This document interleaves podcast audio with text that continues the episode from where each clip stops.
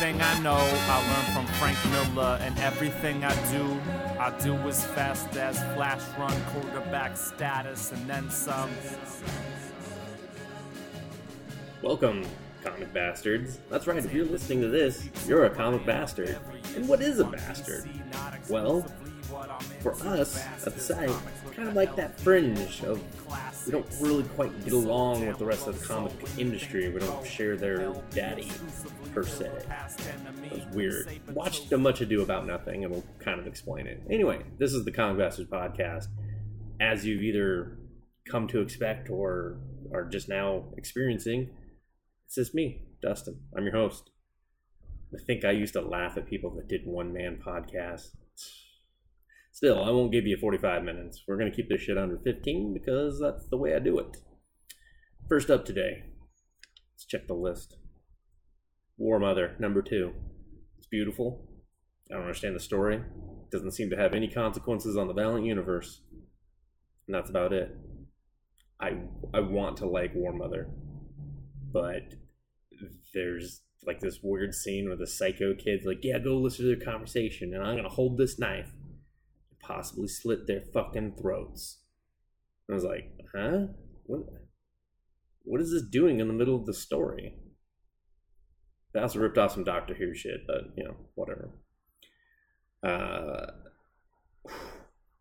gonna give this to you. So this, this is gonna wrap up. I'm gonna go in order from the worst to damn near the best to the best thing I read this week.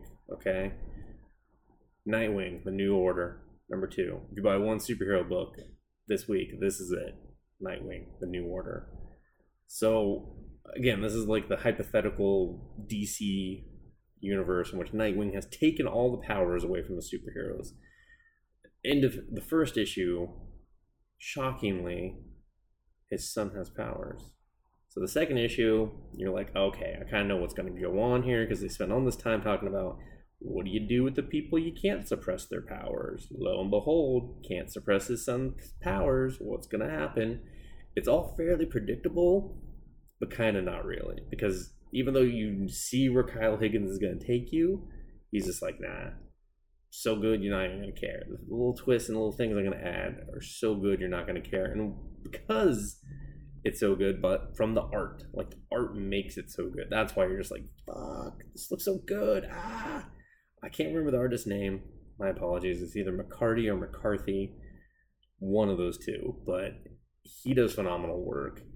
I like I like the way people look. They don't look like the comic book version. They kind of really actually look like a real person was illustrated, uh, but not not like waxy Alex Ross way.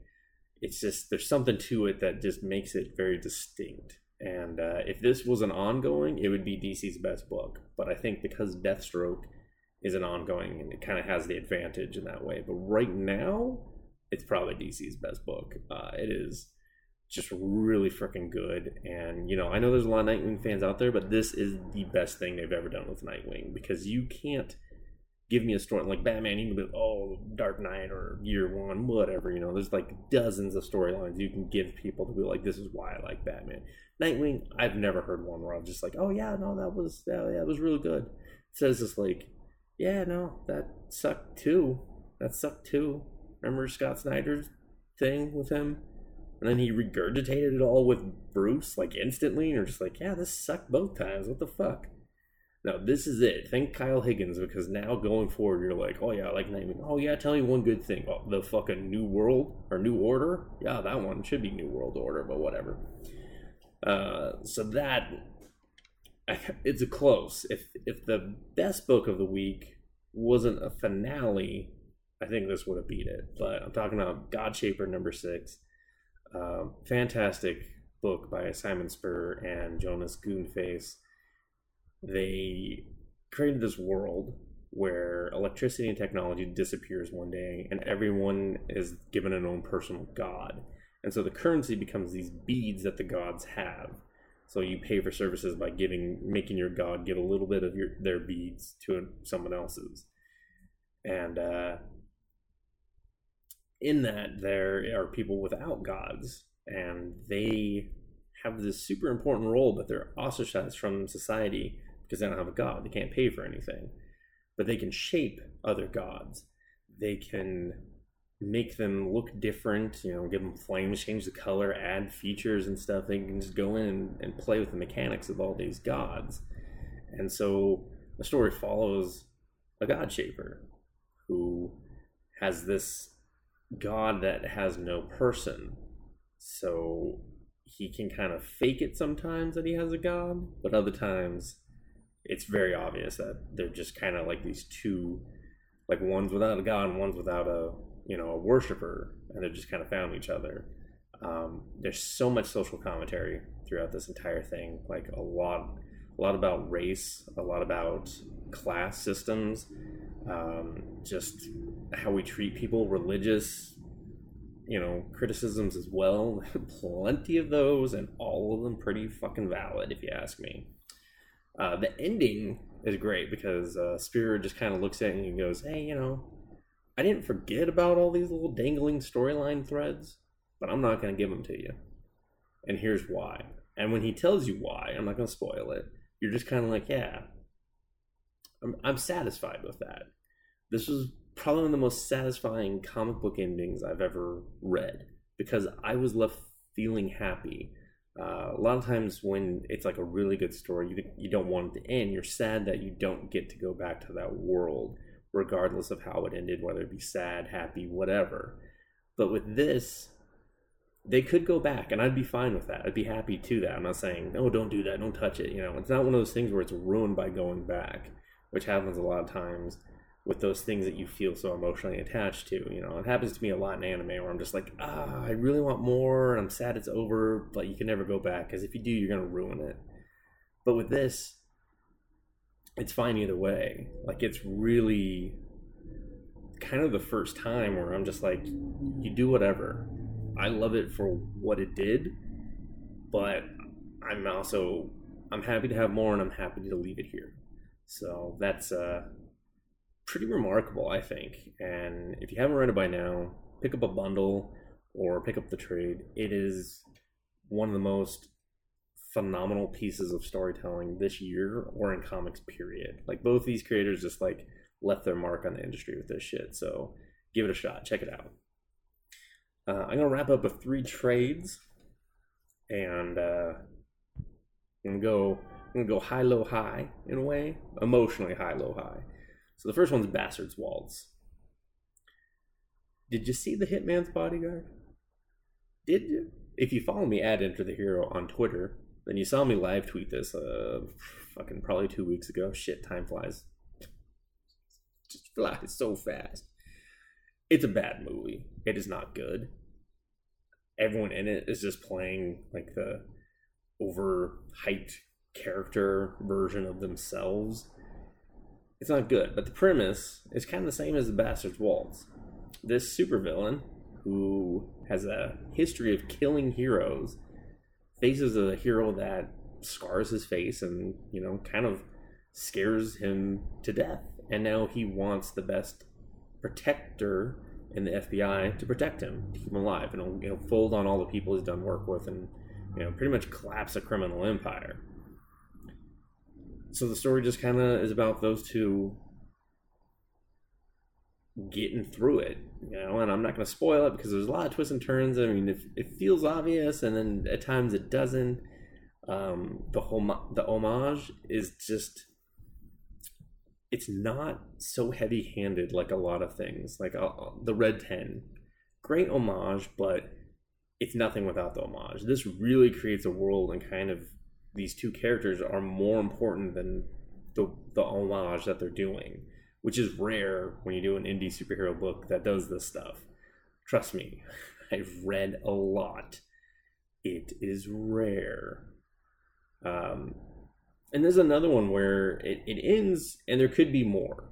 It kind of sets it up for more. If they don't go back and do more, I'm okay with that because it was still a satisfying reading experience. But if they did do more, I'd be very curious to see what they do because they can't just do the same setup because they, they kind of burn all the bridges to get to that point of that ending, which is super nice. It's not just like, and now we all go back to our jobs. Like they they scorch earth this fucking story where you're just like, holy shit. All right, all right.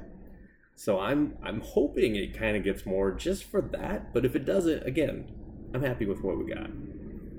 Uh, next up is Lighter Than My Shadow, and this is my like my downer.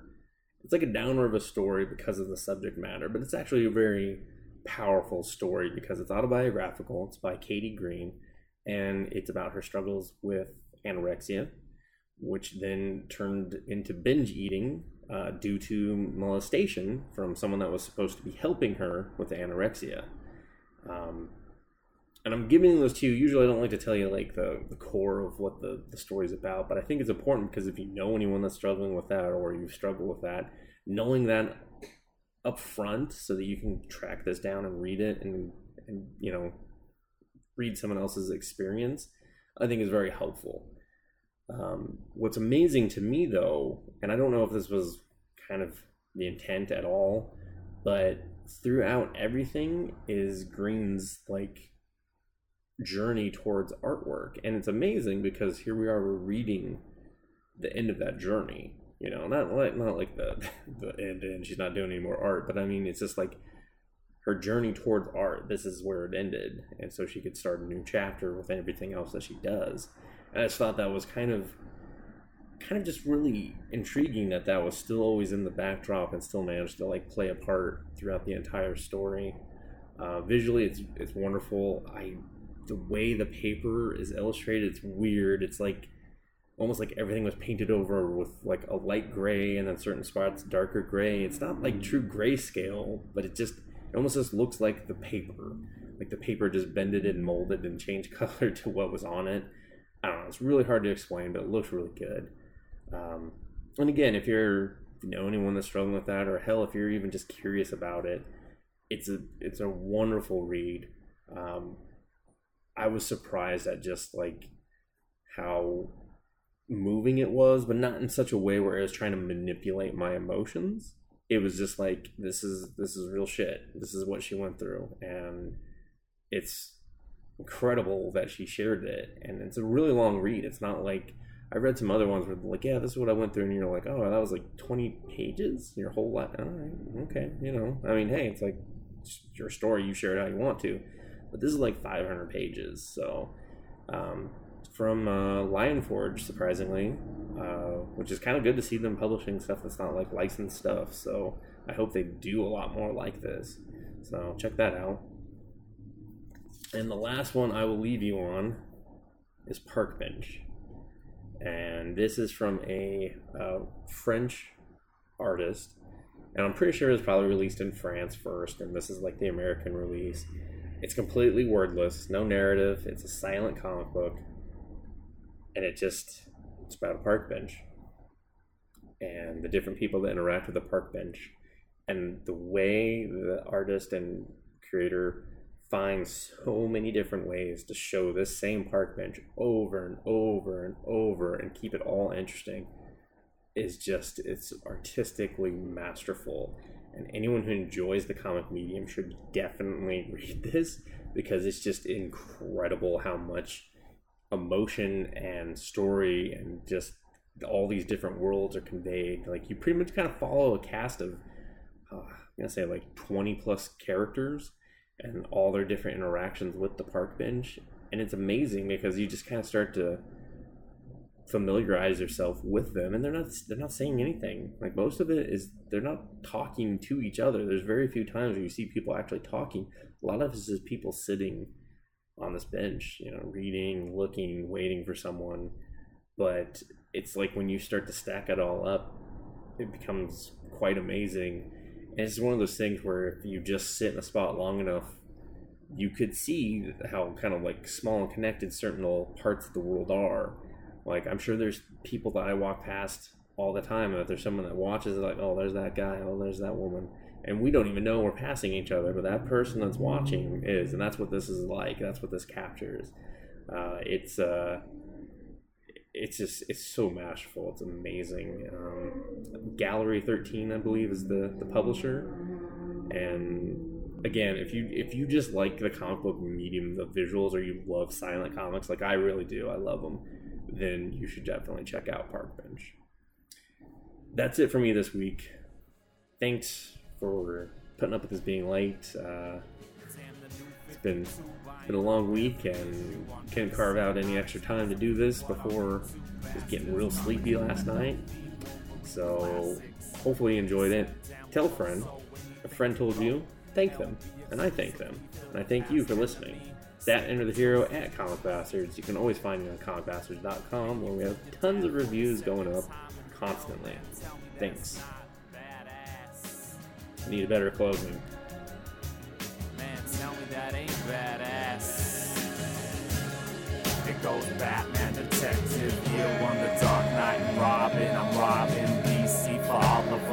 stop. And I'ma lose my damn mind, like Logan this time. All possessed by the red right hand, fighting X-Man. Storm just chilling, Nemesis laughing. Cyclops mentally prepares for eye blasting. Novels with the graphics, picture strips. See comics need to settle down just a little bit and go back underground. Life for permanent bastards, got it right though. They write to keep the scene on the right track, so they read stack after stack and reporting back. Someone gotta keep these creators in check, man. And the verdict is Jason Aaron, yeah, he's in check. Tony Daniel, yep, in check. If you read a comic, put it back. Plastic sleeve, hard cardboard back. Then in the milk crate black.